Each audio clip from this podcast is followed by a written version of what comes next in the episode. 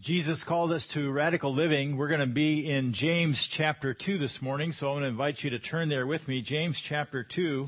Uh, if you would like a copy of the Bible we have and didn't pick one up, uh, we have some. Our ushers be glad to hand one to you. Slip up your hand. Uh, glad to hand out a copy of the Bible. It's on page 837 if you use the uh, paperback uh, that the bridge uh, provides. 837, James chapter 2 verses 1 through 13. In James 1, we learned about handling trials. We learned about dealing with temptation and about doing the word and not just being hearers of the word only. And uh, today uh, we're going to be we're going to be looking at this whole idea of playing favoritism, personal favoritism. And I'm going to begin by reading a story by Christian author and professor Tony Campolo. How many have heard of Tony Campolo? He's a little more my generation. Uh, Tony is a professor, author, uh, conference speaker, um, good, good Christian thinker. He writes, I walked down Chestnut Street in Philadelphia, that's his home. There was a filthy bum, that's his word for a homeless man, covered with uh, soot head to toe. He had a huge beard I'll never forget the beard. It was a gigantic beard with rotted food stuck in it. He held up a cup of McDonald's coffee and mumbled as he walked along the street. He spotted me and said, Hey, mister, you want some of my coffee? I knew I should take some to be nice, and I did, and I gave it back to him and said, you're being pretty generous giving away your coffee this morning. What's gotten into you that you're giving away your coffee all of a sudden? He said, Well, the coffee was especially delicious this morning, and I figured if God gives you something good, you ought to share it with people. I figured this is a perfect setup. I said, Is there anything I can give you in return? I'm sure he's going to hit me up for five bucks. He said, You could give me a big hug. I was hoping for $5. He put his arms around me, and I put my arms around him, and I realized something. He wasn't going to let me go. He was holding on to me. And here I am, an establishment guy, and this is a bum is hanging on to me. He's hugging me. He's not going to let me go. People are passing on the street. They're staring at me. I'm embarrassed. But little by little, my embarrassment turned to awe. I heard a voice echoing down the corridors of time saying, I was hungry. Did you feed me? I was naked. Did you clothe me? I was sick. Did you care for me? I was the bum you met on Chestnut Street. Did you hug me? For if you did it unto the least of these, my brothers and sisters, you did it to me. And if you failed to do it to the least of these, my brothers and sisters, you failed to do it unto me. Bit of a paraphrase of Jesus' words in Matthew 25. You know, sometimes we feel uncomfortable with people. Sometimes we don't know what to do or say. Sometimes we might even feel embarrassed about interacting with certain people. The truth is, sometimes we even feel like we're better than some people. The truth is, sometimes we feel that certain people are better than us and somehow more valuable than us and we sometimes treat them better than others. The Apostle James warns us in James chapter 2 not to play favorites. That's what we begin today on your outline. Christ's followers must not play favorites. We're going to see that in verses 1 through 7. Christ's followers must not play favorites because favoritism violates God's character. Verse 1 favoritism, favoritism violates God's character. And he writes, My brothers, my brothers, as believers in our glorious Lord Jesus Christ, don't show favoritism. James begins with addressing brothers. He's talk, this is family talk. Uh, brothers uh, is a reference to believers in Jesus, both male and female. Uh, it's to the church and he calls them believers in our glorious Lord Jesus Christ. Jesus was especially glorious because of the resurrection. That's when James encountered Jesus and really got who James was. Remember back from our very first week that James, the writer of the book of James, was the half brother of Jesus. He grew up in the same home as Jesus, and he thought a lot of Jesus, but never really got who Jesus was. And he thought, and in fact, when Jesus was having a public ministry, he began to think Jesus was going over the top, that he was um, kind of maybe going crazy a little bit. And then James encountered Jesus after the resurrection. Everything changed. And now he's calling his brother the glorious Lord Jesus Christ. It's a humble, amazing way to describe your brother. The point is, my brothers, as believers in our Lord Jesus, our glorious Lord Jesus Christ, don't show favoritism. It's not consistent with a glorious Lord Jesus Christ to show favoritism. When you think about Jesus, when you think about who Jesus is, Jesus didn't play favorites. And he's saying, don't show favoritism. Favoritism violates God's character. Romans chapter 2, verse 11, Scripture says, For God does not show favoritism the way He treats people. That's just not the way God does it. That's not His nature. Ephesians chapter 6 and verse 9, the Apostle Paul writes these words, and masters, treat your slaves in the same way. We don't have that kind of um, relationship in our in our culture today in America, where we have masters and slaves. Uh, we think in terms of application about um, employer and employee. He says, "Don't threaten your servants."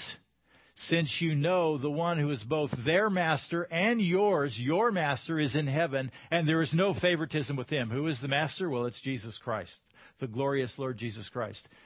Um, he doesn't play favorites. There's going to be no favoritism when it comes to the judgment seat of Christ when believers face Jesus. Colossians 3:25 very similar. Anyone who does wrong will be repaid for his wrong and there is no favoritism at the judgment seat of Christ when we face Jesus as believers. 2 Corinthians chapter 4 verse 10. So, favoritism violates God's character. Also, preferential treatment for financial and social status is evil. This is what, where James goes in verses 2 through 4. Preferential treatment for financial or for social status is evil. And so James gives us in verse 2 a hypothetical case. Look at verse 2. Suppose a man, so hypothetical, suppose a man comes into your meeting a meeting of believers, a church gathering where they're going to worship, um, where, they're, where they're to, there's going to be teaching from the Word of God. And so, suppose this man is wearing a gold ring and fine clothes, and a poor man in shabby clothes also comes in. When James speaks of the, the marks of this um, man with a gold ring, he's talking about a man of some stature because of the fine clothing and the, and the word that's used here for fine clothing. Um, the idea of somebody of senatorial status, somebody wearing a specific toga that deserves recognition. And uh, so, in this hypothetical case, two people come in. One is rich, one is poor, one is shabby. And the word shabby is the idea of filthy, perhaps smelly uh, clothes.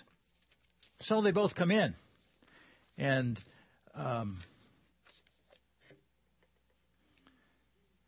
verse 3 if you show special attention, if, here's a condition, if you show special attention to the man wearing fine clothes and say, here, here's a good seat for you, but say to the poor man, you stand there or sit on the floor by my feet. So there's preferential treatment here. Special attention is given to the one who dresses better, the one who has a higher social standing, standing the one who uh, has a higher economic standing, and the poor man is treated poorly. Hey, sit on the floor by my footstool where where I'm sitting, and and the the word is footstool is used here. And in this room, uh, they apparently had a place to put their feet for some people. And so he's inviting the poor man to sit down where my feet are, where my sandals are, where where uh, I don't know if I have clean feet or not, but that's where the that's where the poor man's invited to sit. Verse 4 Have you not discriminated among yourselves and become judges with evil thoughts? The answer is yes. That's the, that's the assumption that James makes here with this question. And uh, the way he writes it with the condition, we already know the answer. The answer is yes. Um, James says you discriminate, discriminate against the poor man. James says this is evil when you discriminate. verses 5 through 7, uh, financial resources and social status can blind us to the real value of people. Financial resources and social status can blind us to the real value of evil. Author Philip Yancey, in the book The Jesus I Never Knew, asks the question why should God single out the poor for special attention over any other group? And verse 5 says, Listen, my dear brothers, has not God chosen those who are poor in the eyes of the world to be rich in faith and to inherit the kingdom he promised for those who love him? So, Philip Yancey asked the question, why would God single out the poor for special attention? Here's what he writes The poor know not only their dependence on God and on powerful people, but also their interdependence with one another. The poor rest their security not on things, but on people. The poor have no exaggerated sense of their own importance and no exaggerated need of privacy. The poor expect little from competition and much from cooperation. The poor can distinguish between necessities and luxuries. We get confused about that sometimes. The poor can wait because they have acquired a kind of dogged patience.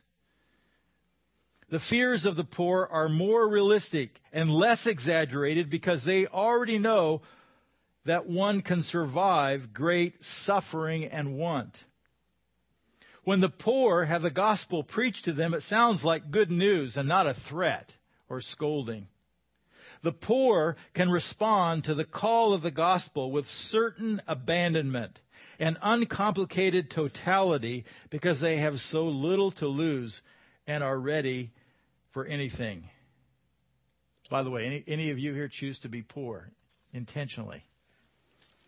There's quite a few benefits there. James chapter 2 verse 5, listen my dear brothers, has not God chosen those who are poor in the eyes of the world to be rich in faith and to inherit the kingdom he promised to those who love him? Question, answer, yes. God has chosen the poor. In the first century, about um, 8% of the population would be considered wealthy. 2% would be considered up and coming. 90% would be at poverty level in the first century. No middle class. That's us in America. Middle, cra- middle class with the hope of upward mobility.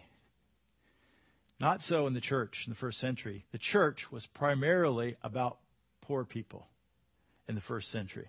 Yes, there were a few wealthy people, but primarily poor people.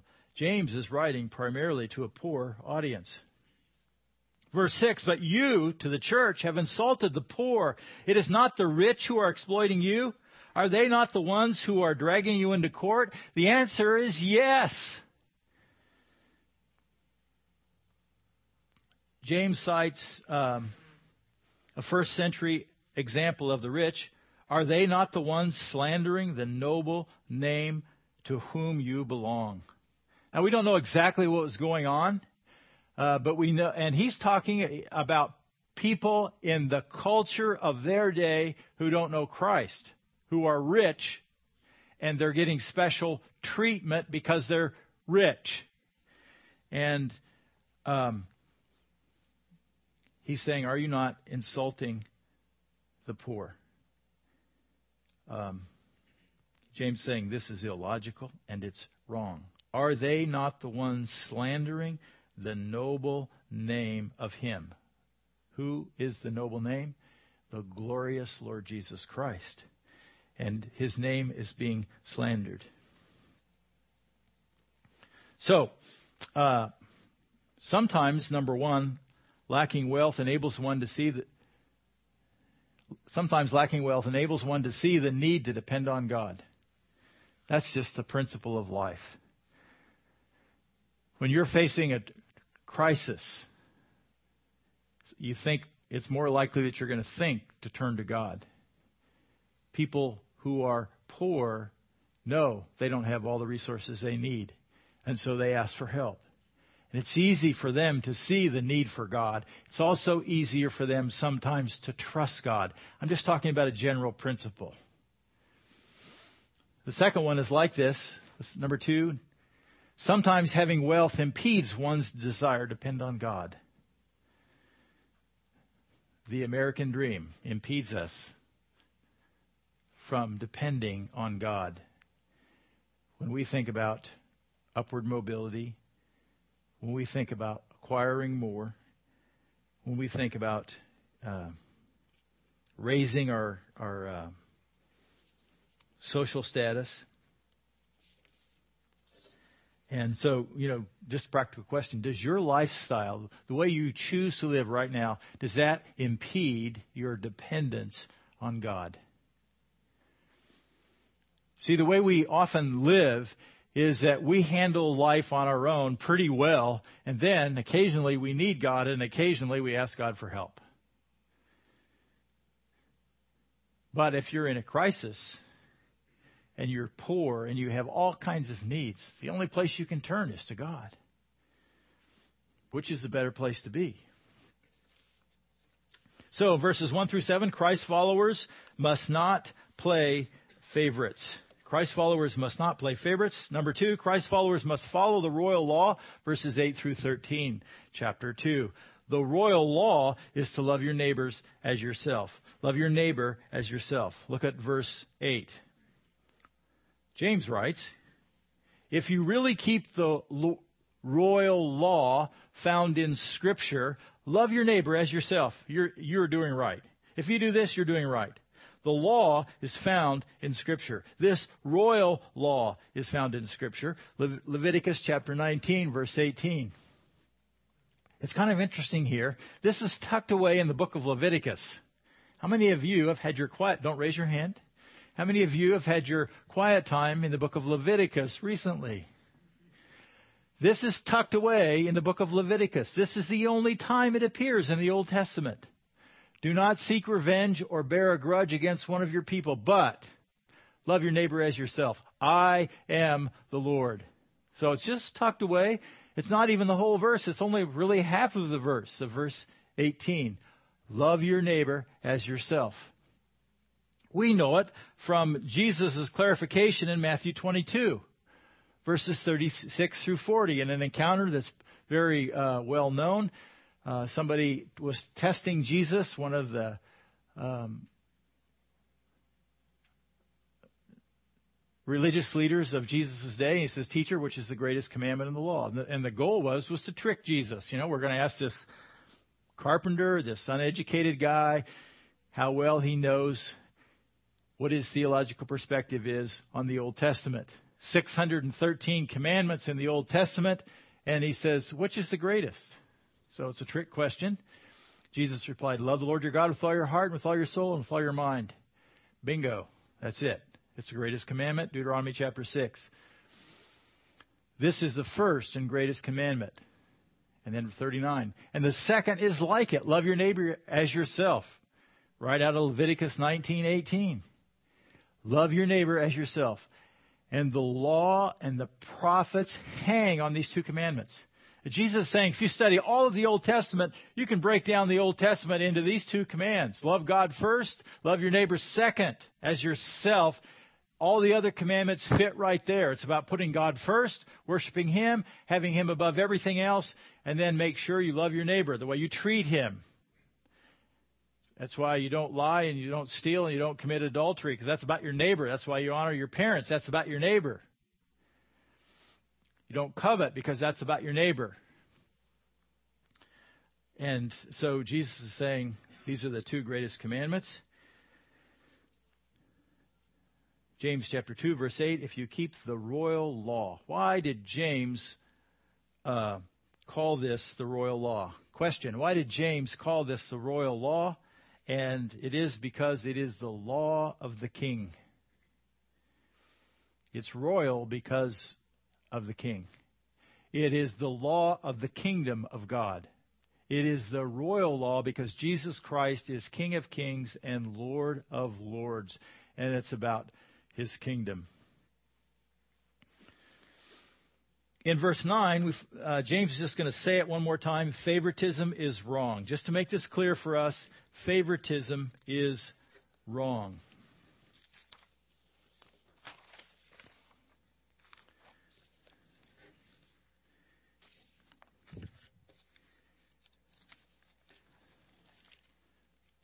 I've misplaced page 5.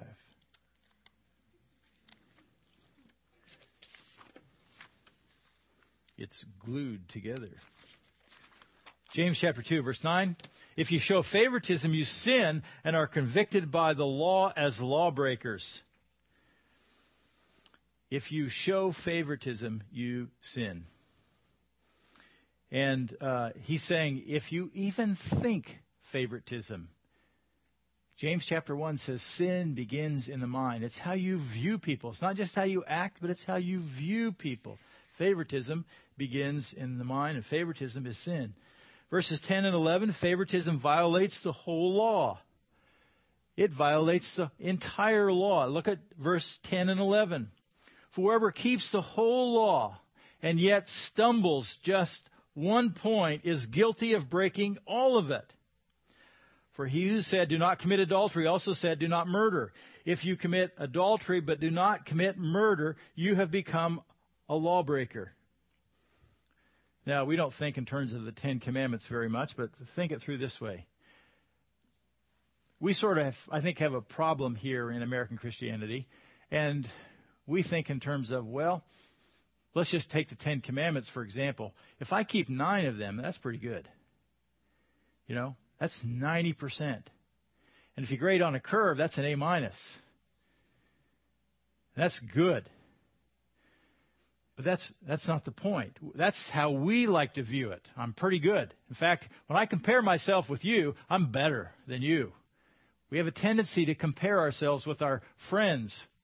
Well, you know, yeah, I've done all these things, but I'm not as bad as them. And here's what James uh, reminds us of here is that if you just break one of the tiny ones, there aren't any tiny ones in the ten, but if you just, what you think is tiny, the, the point of it all is you have just violated all of it. You violated the whole because the law of God is whole. Or take all the commandments in the Bible and just view them as a whole. So you violate a tiny one, you violated the, you, the whole thing got broken by you. And we have a tendency to think, well, my sin is just a little bit of sin. And James is saying, no, this is serious. Verse 12, your speech and action should be aligned with Jesus' words to obey everything I have commanded you. Remember the Great Commission, Matthew 28, 19 and 20, Jesus said, and teach them to obey everything I've commanded you. So Jesus was looking for total obedience. We're a little more comfortable with partial obedience. And James says in verse 12, Speak and act as those who are going to be judged by the law that gives freedom. Speak and act. It's about our speaking, it's about our actions. So he's saying, when you speak about others, stop and think. When you speak about others, speak as though you're about to face Jesus at the judgment seat of Christ. Be careful what you say about others. And when you act, think about your actions. Are they fitting for the glorious Lord Jesus Christ? And we just have a tendency to take favoritism as just a little tiny sin. And James is saying, nope, it's evil. It's evil. Verse 13 practice mercy toward others, because judgment without mercy will be shown to anyone who has not been merciful. Mercy triumphs over judgment. Practice mercy toward others. Practice mercy toward the under resourced and the disenfranchised. Don't expect mercy from God if you don't show mercy to others.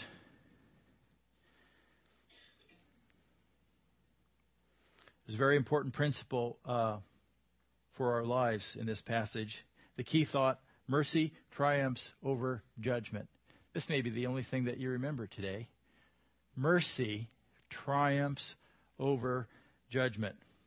If you have to if if you have to err on the side of mercy or judging someone, err on the side of showing mercy to people.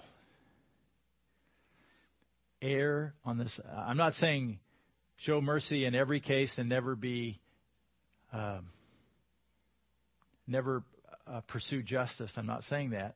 I'm just saying if you're in the balance, go for mercy. See if this helps. John chapter 1 verse 14. The Word became flesh.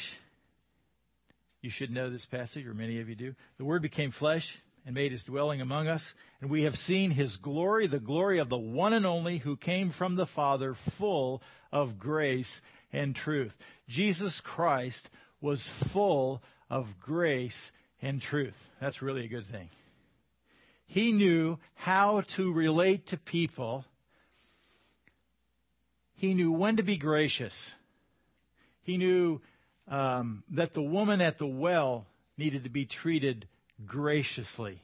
He knew that the woman caught in an adultery needed to be treated graciously. He could have nailed them with the truth.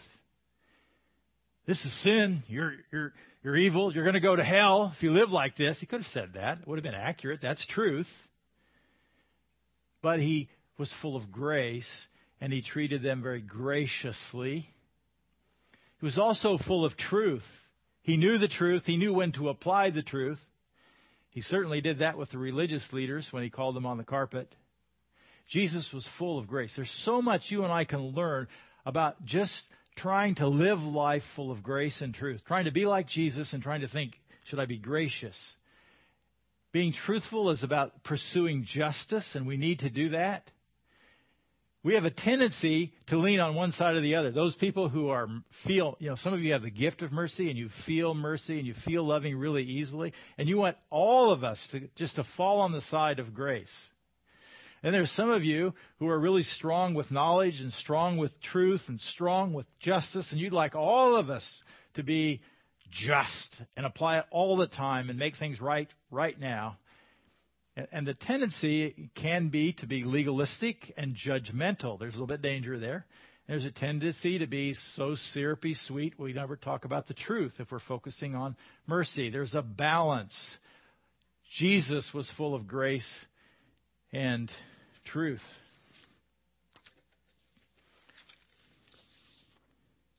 In John uh, 1, chapter 1, verses 16 and 17, it says, From the fullness of his grace we have all received one blessing after another.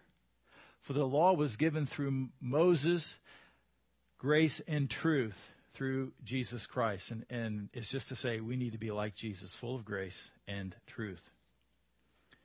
Uh, and when we are filled with grace and truth, we won't play favorites. Um, what core value does James bring to our attention? We've been seeing this all morning. The core value people matter to God. All people matter to God.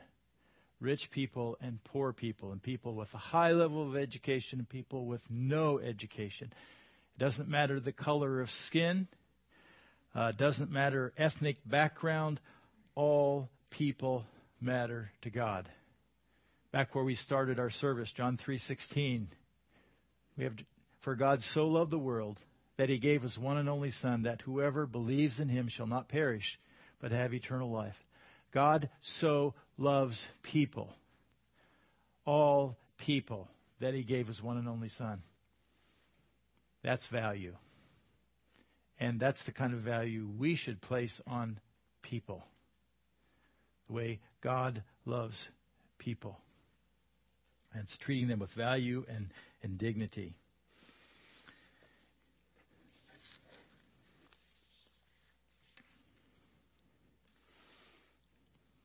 A 2010 survey of Newsweek concluded in all elements of the workplace, from hiring to politics to promotions, looks matter.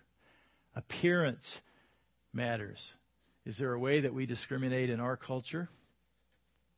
Um, the Newsweek article says favoritism happens. 57% of hiring managers believe an unattractive but qualified job candidate will have a harder time getting hired because appearance matters. Favoritism continues. 68% of hiring managers believe that once hired, looks will affect the way managers rate an employee's jobs per, job performance. So if you look good, your job performance is going to look better. Newsweek reports your looks matter more than your resume. 59% of hiring managers advise spending as much time and money making sure that you look attractive as perfecting your resume.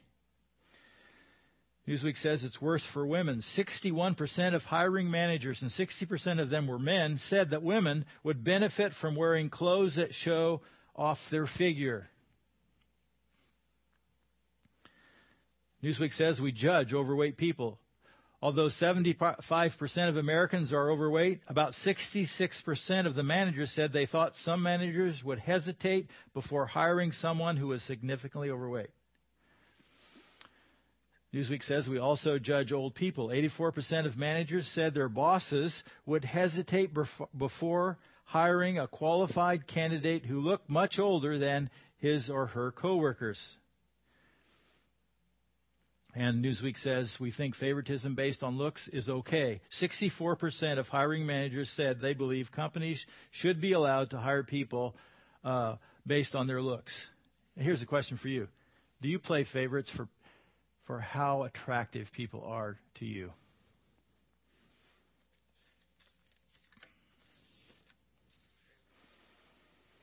According to the Wall Street Journal, October 2nd, 2010, most of us like to assume that we're enlightened, tolerant, and unprejudiced people. Unfortunately, a new study reveals many of us have a hidden bias against anyone with a foreign accent. According to a summary of the study in the Wall Street Journal, quote, the further from native surrounding an accent is, the harder we have to work and less trustworthy we perceive the information to be. It gets worse. Researchers found that the heavier the accent, the more skeptical participants became. In other words, if it sounds like you're not from around here, my suspicion radar is on high alert. My bias about you isn't based on your character, it's based on the fact that you talk different. Researchers want to reassure us that we're not really racist or prejudiced thank goodness. Apparently, we're just lazy. Well, again, they don't want to pass judgment. We're not actually lazy. Our brains are lazy. And the researcher's word, our brains prefer the path to least resistance. So if you're not like me, I'm not comfortable, is what the message is. So, do you have a tendency to show favoritism to people who are just plain mostly like you?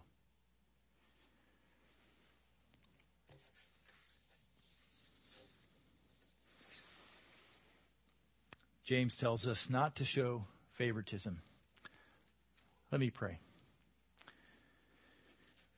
God, we just acknowledge that you are not a respecter of persons. And that you have called us not to play favorites. Father, may we be sensitive about how we treat others. May we indeed love others the way we care about ourselves. May we treat them with dignity and honor and value. May your love shine through us for the sake of Jesus. In his name I pray. Amen.